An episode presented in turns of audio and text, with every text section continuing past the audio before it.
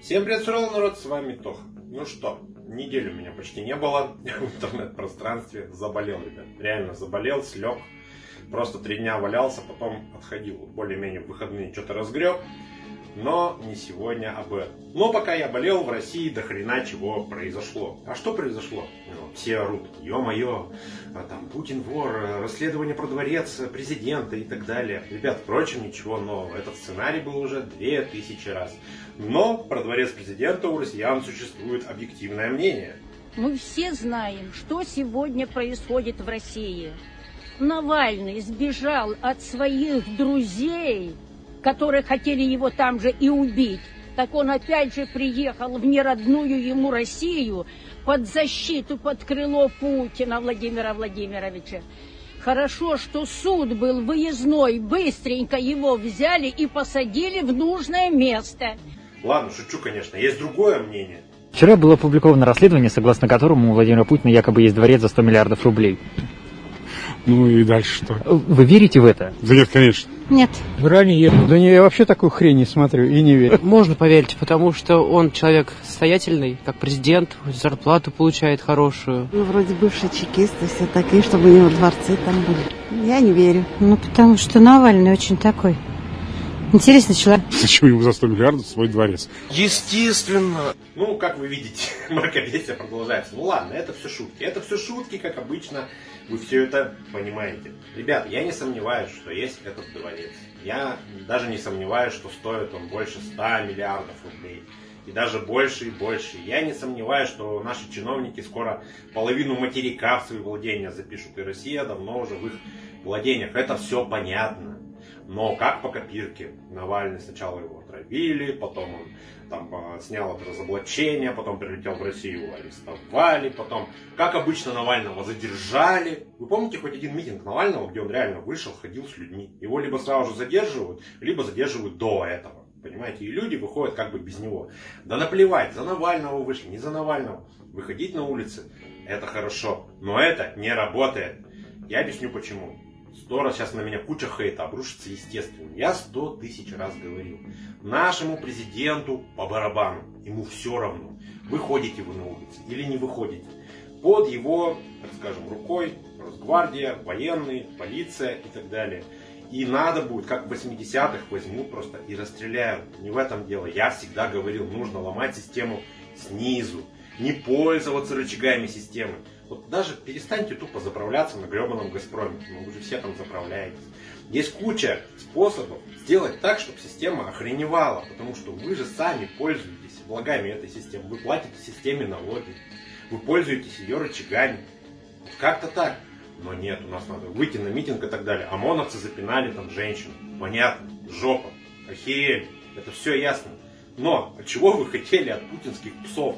Они получают по 40-50 тысяч рублей за то, что протирают штаны даже в регионах. Естественно, они не только будут запинывать женщин, они и вас будут запинывать, и ваших матерей, и всех остальных. Это все понятно. Но все как по сценарию. Как обычно, люди вышли на митинги, Навальный сидит, там Любовь Соболь ей поставили жучок. И вообще, знаете, надоело обсуждать эту хрень. Максимально постараюсь в своих роликах больше вообще не упоминать Навального. Потому что вот есть вы, вот есть я, и нам как-то надо идти вперед. Как-то жить в этой стране. Не ходите, не кричать, я за того, я за этого. Это все понятно, это вы молодцы. Но в первую очередь думать о том, что с вашими родственниками, что с вашим карманом, что у вас с работой, как вам избавиться от ваших долгов, например. Что делать, если вы платите там по 6-8 кредитных карточек в месяц. И все это, все остальное. Вот в первую очередь о себе надо подумать и начинать систему рушить снизу, из-под, не пользуясь ее рычагами, благами и всем остальным. Вот тогда, может быть, что-то изменится. Ну да. Но зато в Москве в магазине Дикси появился новый коврик, так скажем, поэтический. Дикси маршала Бирюзова 12. Оно же народного ополчения.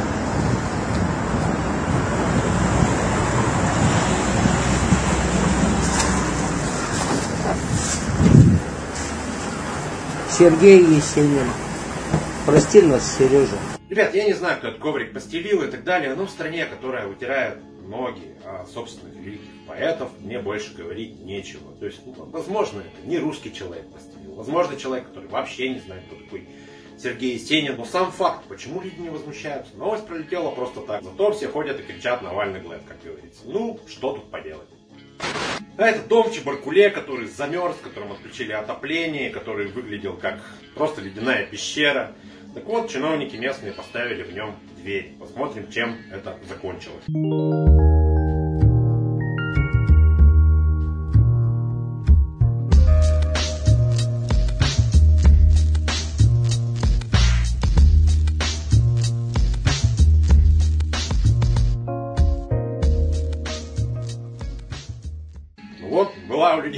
Новогодняя пещера к Новому году, теперь стала баня. Теперь можно в подъезде париться. Чего люди жалуются, я не понимаю.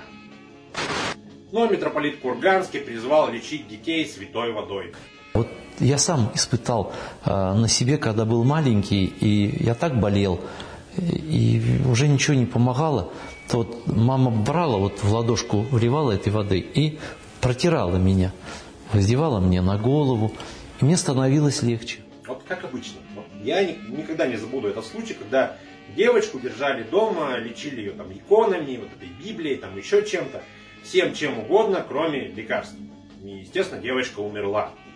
А, До чего нужно просто иметь промытые мозги, чтобы лечить детей только святой водой, например.